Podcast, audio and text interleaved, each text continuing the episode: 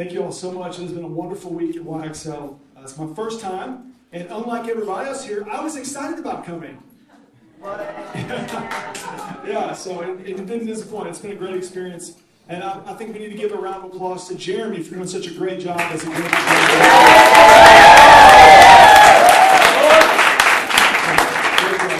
Really appreciate you. Thanks for inviting me to come out and, and share with everybody.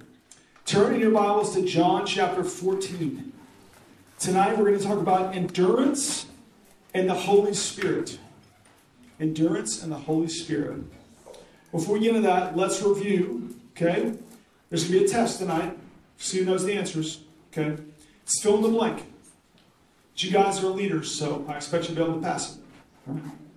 Endurance is a gift of who? Not just any God. Which God? Everlasting. The, the everlasting God. Who is that? That was me. Yeah, good job, Jeremy. yes. Jeremy uh, got. Uh, endurance is a gift of the everlasting God. And he renews our strength as we what? What do we got to do? Wait on him. And then what are the three ways that we wait? Rest. Resting and obeying and expecting. Good. And then we endure in community. And what are the four ways we endure in community? What are the four things we do? Considering one another. Considering one another and Spur one another. spurring one another, Encouraging one another. encouraging one another, and serving, working for one another. Very nice. Good job. You guys are leaders. You did not disappoint. That's impressive. Well, all of that, everything we just discussed, comes to us through the power of the Holy Spirit. So tonight we're going to talk about the Holy Spirit. Uh, and the passage that we're going to read is John 14, uh, 15 through 31. Jesus is eating his final meal with his disciples and giving them his final instructions before he goes to the cross. So I thought this would be an appropriate passage for us as we have a final time together, and I give you the final instructions on endurance before we head out of here.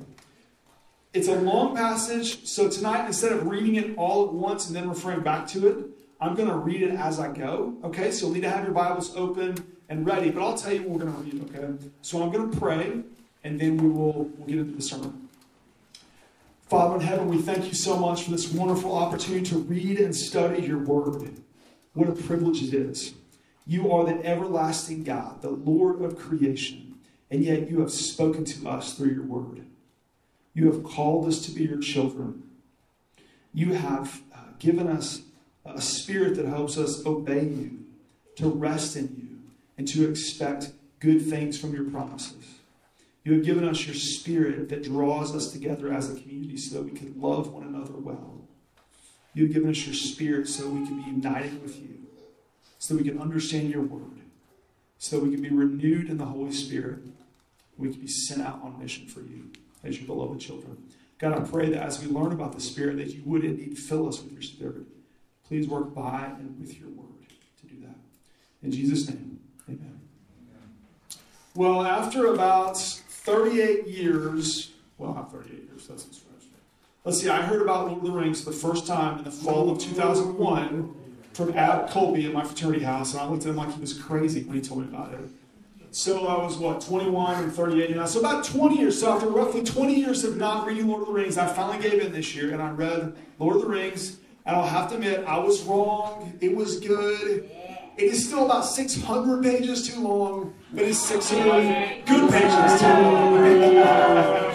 it is good. And you, um, what's that? You'll reread it like this. I, I probably will re- read it and really like those 600. Yes, you're correct. Uh, so if you've been on Mars and you don't know what Lord of the Rings is, it's about uh, a hobbit named Frodo Baggins and his quest to destroy the one ring of power before it falls into the hands of the evil Sauron and he destroys Middle Earth.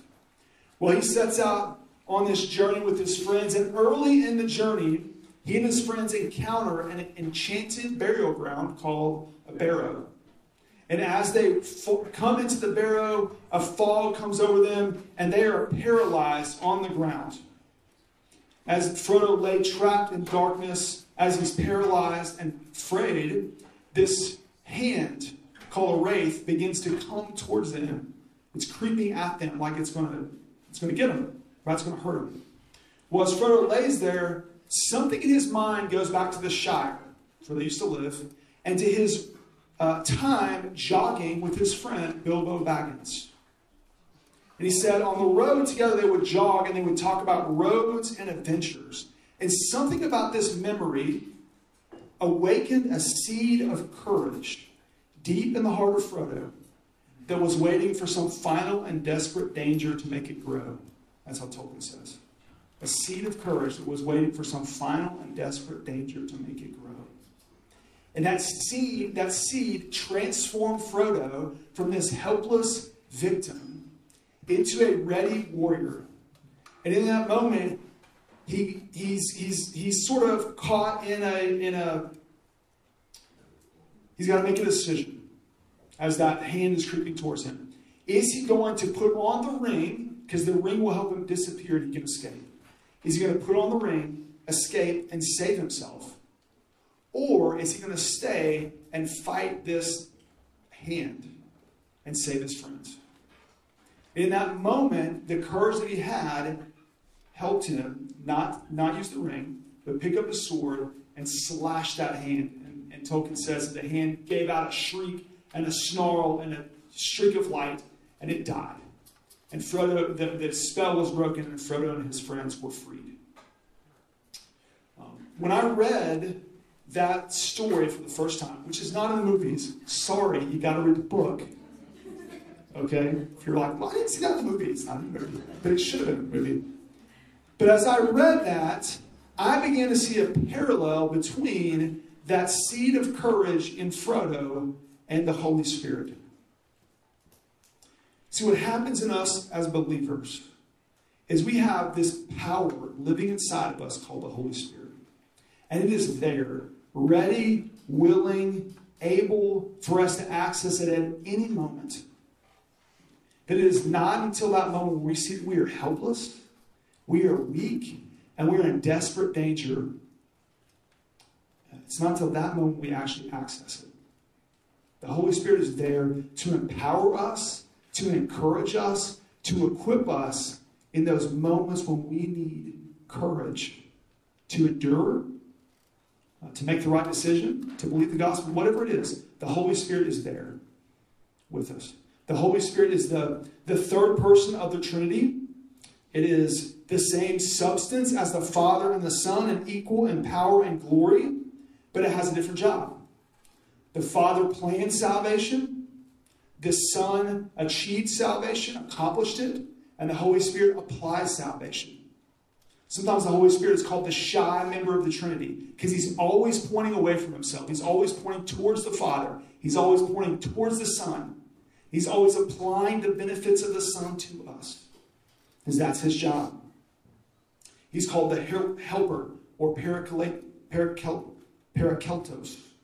Maybe Colin can help me with my Greek. I forgot it. Can be translated counselor, comforter, helper, and advocate. Jesus fulfilled all these roles while he was on earth. But in his absence, the Holy Spirit comes to us and it becomes our helper, our advocate, our comforter, and our counselor.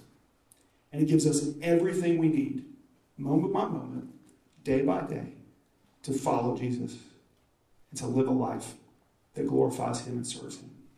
So tonight we're going to see from this passage three things about the Holy Spirit the promise of the Spirit, the blessings of the Spirit, and the cost of the Spirit. The promise of the Spirit, the blessings of the Spirit, and the cost of the Spirit. Let's look at the text. Look at John 14, 15. Jesus says, If you love me, you will keep my commandments. And I will ask the Father, and he will give you another helper to be with you forever even the Spirit of truth, whom the world cannot receive, because it neither sees him nor knows him. You know him, for he dwells with you and will be in you. Jesus is promising the Holy Spirit to those who love him and obey him. Now, to us, reform minded folks, this sounds like works. But when you look at the whole context of the Bible and the Gospel of John particular, it is not a works based relationship. Jesus said in John chapter 6 that this is the work of God, that you believe in him whom he has sent.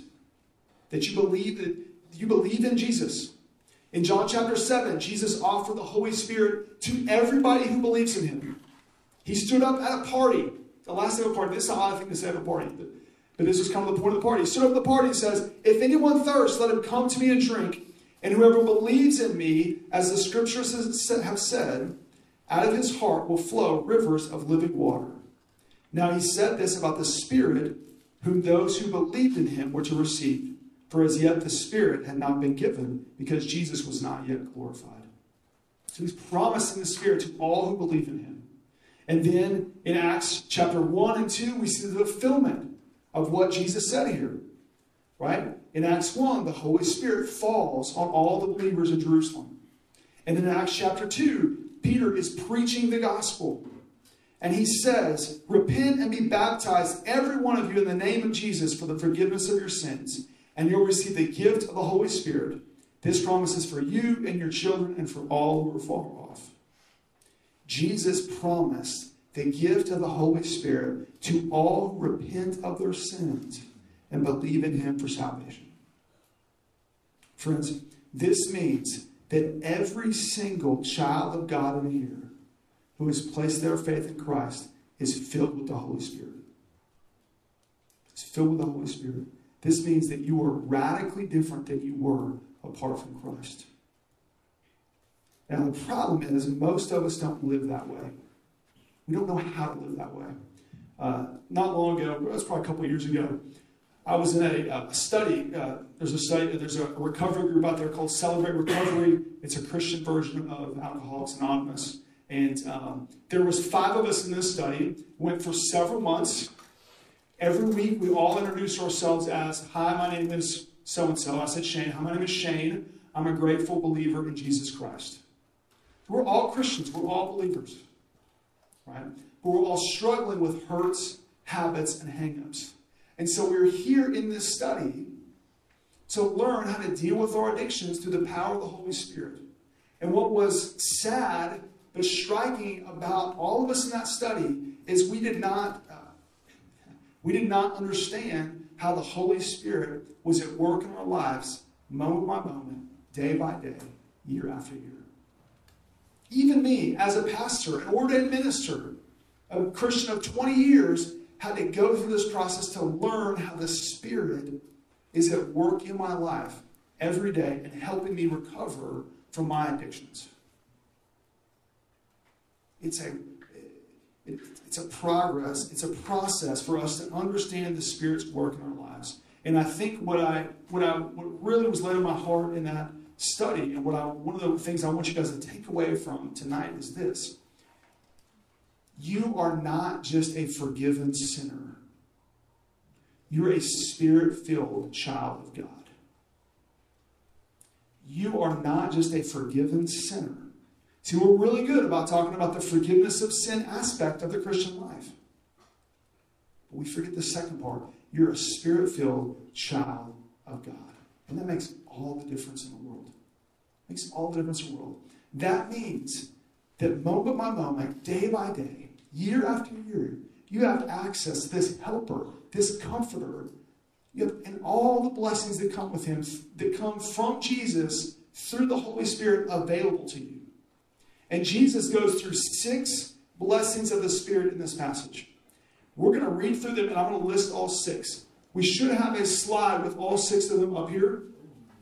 I can't spend a lot of time on each one of them because there's six of them. And I know that's a lot of information. It's Friday night, but you're YXL. So you can handle a nine point sermon. Okay? If we can get it up there.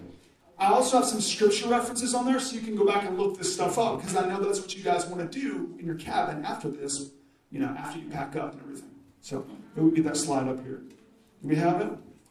If not, this is going to be a long 15 minutes.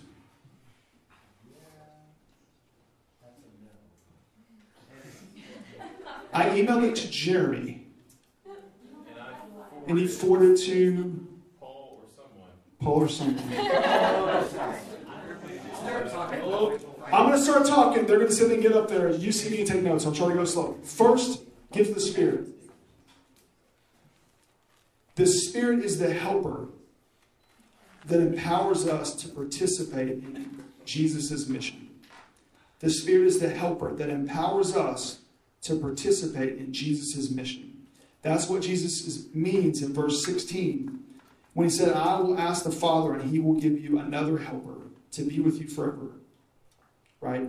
It, the Spirit changes our hearts and our minds, and it changes the hearts and minds of others as we proclaim the gospel and serve people. So the church proclaims the gospel and it serves. And as the Holy Spirit is at work in us, then it's at work in other people. No man can say Jesus is Lord except by the Spirit. And nobody can serve Jesus except through the Spirit. So you, you're a spirit empowered believer to carry out Jesus' mission and to serve him. The second point is this the Spirit brings you into union and communion with Jesus. The Spirit brings us into union and communion with Jesus. Look at verses 18 and 19. Jesus says, I will not leave you as orphans, I will come to you. And little, yet a little while, and the world will see me no more, but you will see me. Because I live, you also will live. Because Jesus' Spirit indwells everyone that believes in him, we are not orphans. We are not left alone. God's favorite preposition is with. And through the Spirit, He is always with you, and He will never leave you or forsake you. And Jesus is always with you. Even though Jesus is literally physically ascended into heaven, He is with you through the Spirit. Third, the Father dwells with us through the Spirit. The Father dwells with us through the Spirit. Look at verse 20. In that day you will know that I am in the Father, and you in me, and I in you. Whoever has my commandments and keeps them, he it is who loves me. And he who loves me will be loved by my Father, and I will love him and manifest myself to him. And Jesus answered him, If anyone loves me, he will keep my word, and my Father will love him, and we will come to him and make our home with him.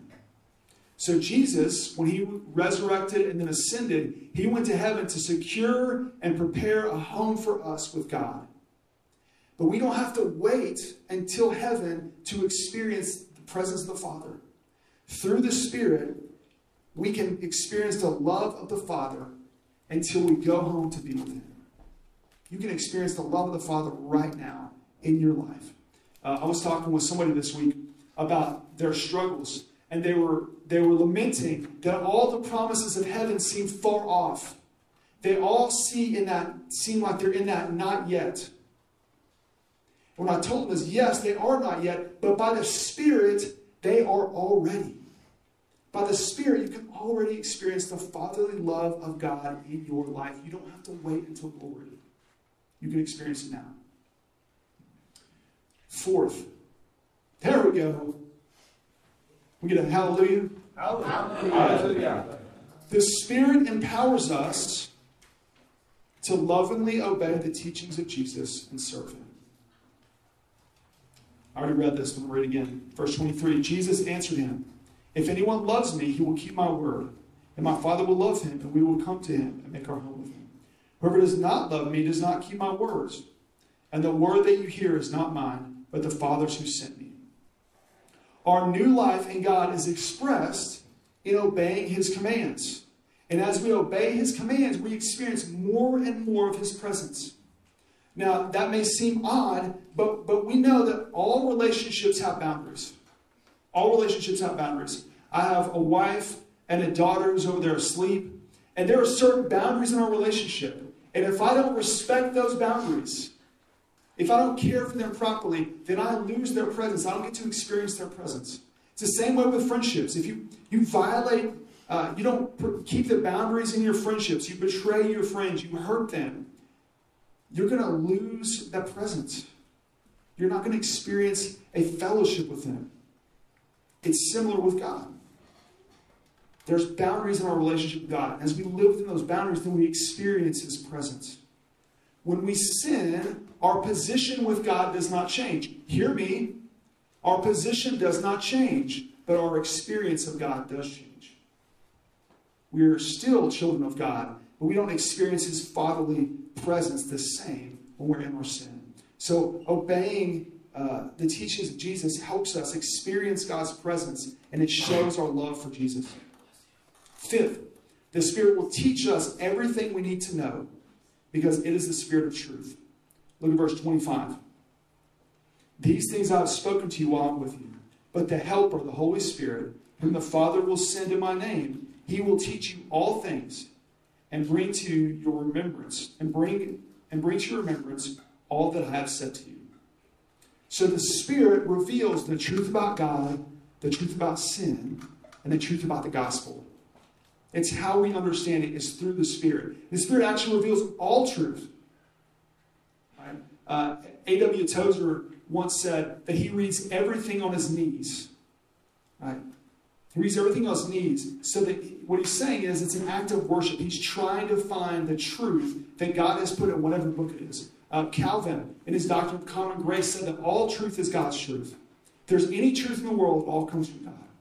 And the Spirit is what reveals that truth to us, whether it's common grace or special grace. For the disciples, the Spirit revealed to them revelation, and they wrote all the scriptures. For us, the Spirit gives illumination. We sang about that here just a few minutes ago. It gives illumination. It helps us see the gospel and understand it. Lastly, the Spirit gives us the gift of peace. Verse 27 Peace I live with you, my peace I give to you. Not as the world gives, do I give to you. Let not your hearts be troubled, neither let them be afraid. This peace is the inner calm that comes from having a relationship with God. And it's the wholeness, the completeness that we talked about the other night. The, the word in the, in the Bible for in the Old Testament for peace is shalom. Shalom is this idea of universal wholeness or wellness or completeness. When you have the Spirit, it fills that God shaped hole in your life so that you are complete. And you have a peace and a calm about you. So, those are the six blessings that Jesus talks about here that we receive through the Spirit. Now, we know there are lots of other things that the Spirit does, but these are the six blessings in this passage. So, this is what I want you to think about tonight. Which blessing of the Holy Spirit do you need today?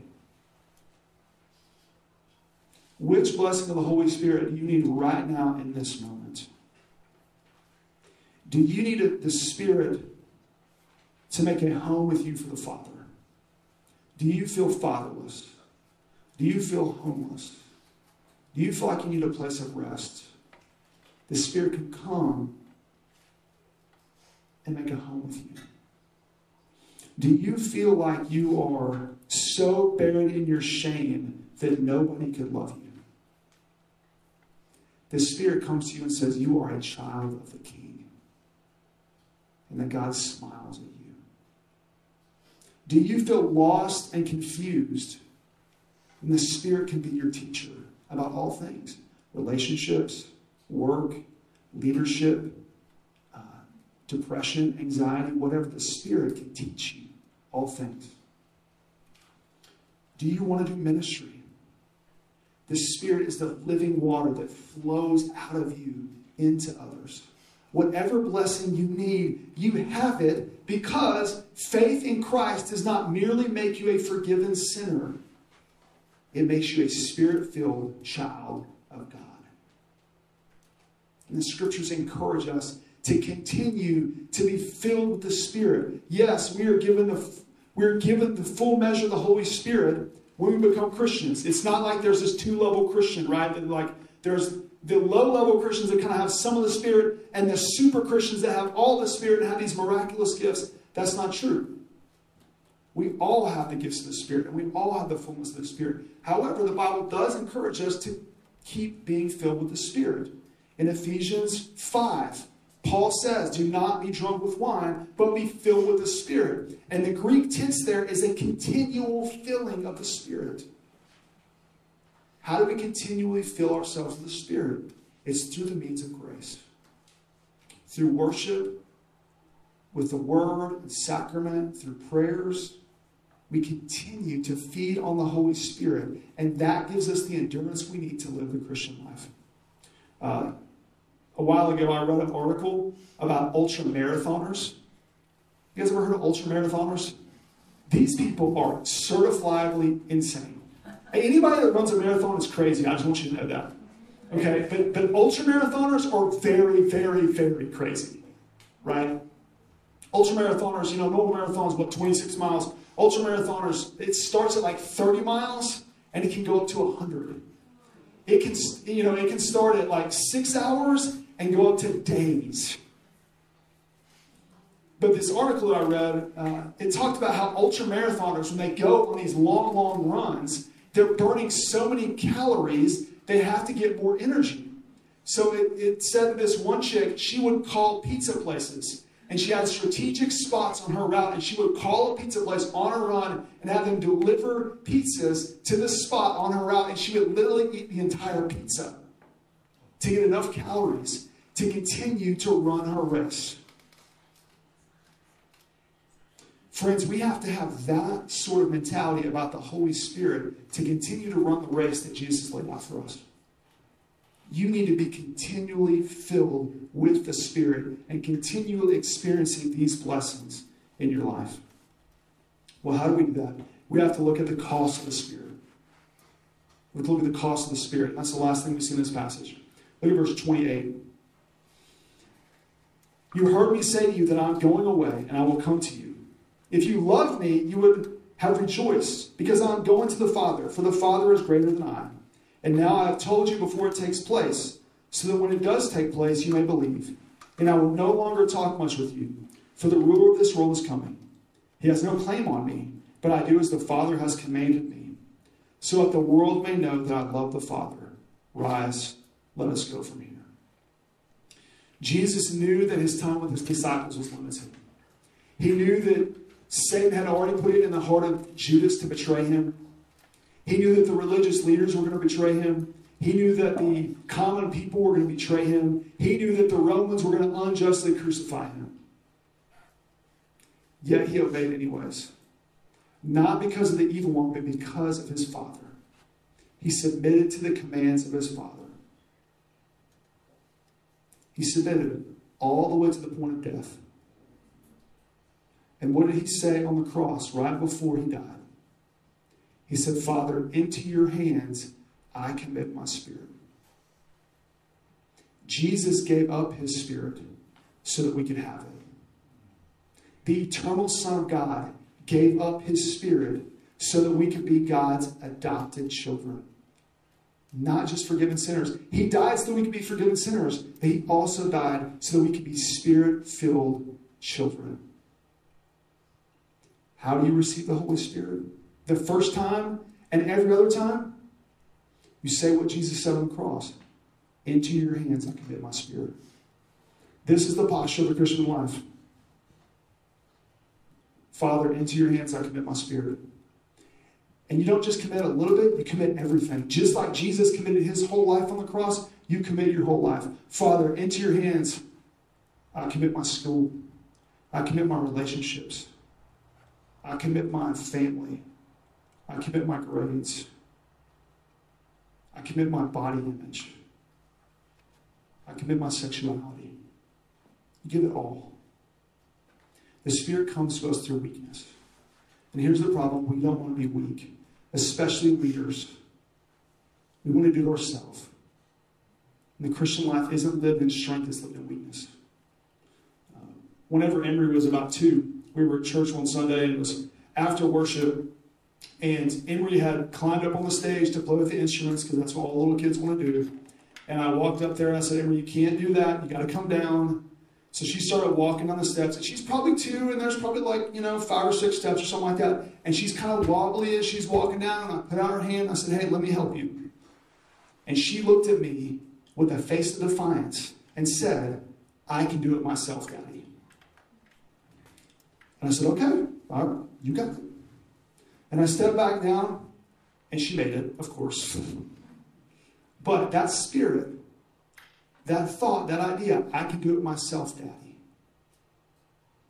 That's the spirit of sin that works in us, that keeps us from accessing the spirit that God has given us. You see, when we're, when we're resting and trusting in Jesus in weakness, we say, I can't do it myself, Daddy. Into your hands I commit my spirit. I can't do it. I need you. I need your spirit. And as we do that, God strengthens us to run the race. And I want to finish with where we started in Isaiah 40. I want you to, I want you to think about this last line. Listen to this. Isaiah 41, 40, 31 reads this. Those who wait for the Lord shall renew their strength. They shall mount up with wings like eagles. They shall run and not be weary. They shall walk and not faint. Now, what is odd about the order of that sequence? It's anticlimactic. You would expect it to read, Those who wait on the Lord shall renew their strength, and they will walk and not faint. And they will run and not grow weary. And they will mount up on eagle's wings and soar. Because that's what we think happens when you go to church camp, right? You go to YXL, you spend the week worshiping Jesus. You learn how to walk, and then you learn how to run, you learn how to soar.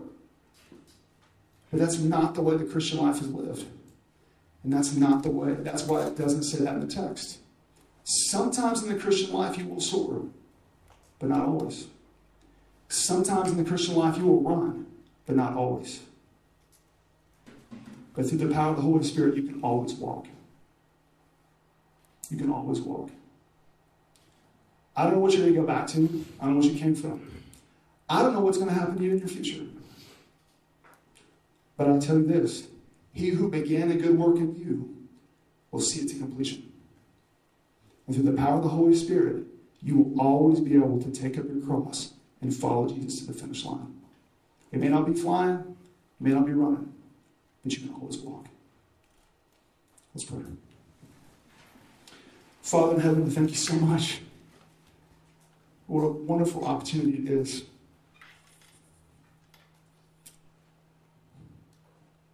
To be in your word with your people and to see your goodness.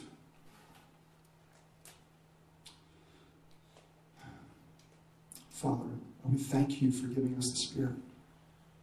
So we're not just forgiven, but we are your spirit filled children. And we have all these blessings in Christ. The Spirit is given to us. Forgive us for our spirit of independence. For that spirit that says, I can do it myself. Forgive us. And help us to commit ourselves to you. To receive your spirit through weakness. And I pray that you would use that spirit to apply the blessings that Christ has purchased. And to use us to love you, to serve you, to glorify you. We thank you, Father, for being our Father, for making us your children. We thank you for the opportunity to be with you. I pray, God, for these students, no matter where they go, no matter what happens to them.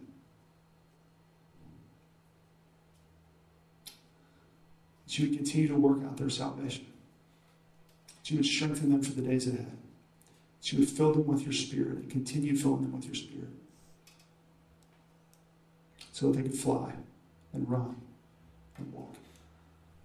In Jesus' name we pray.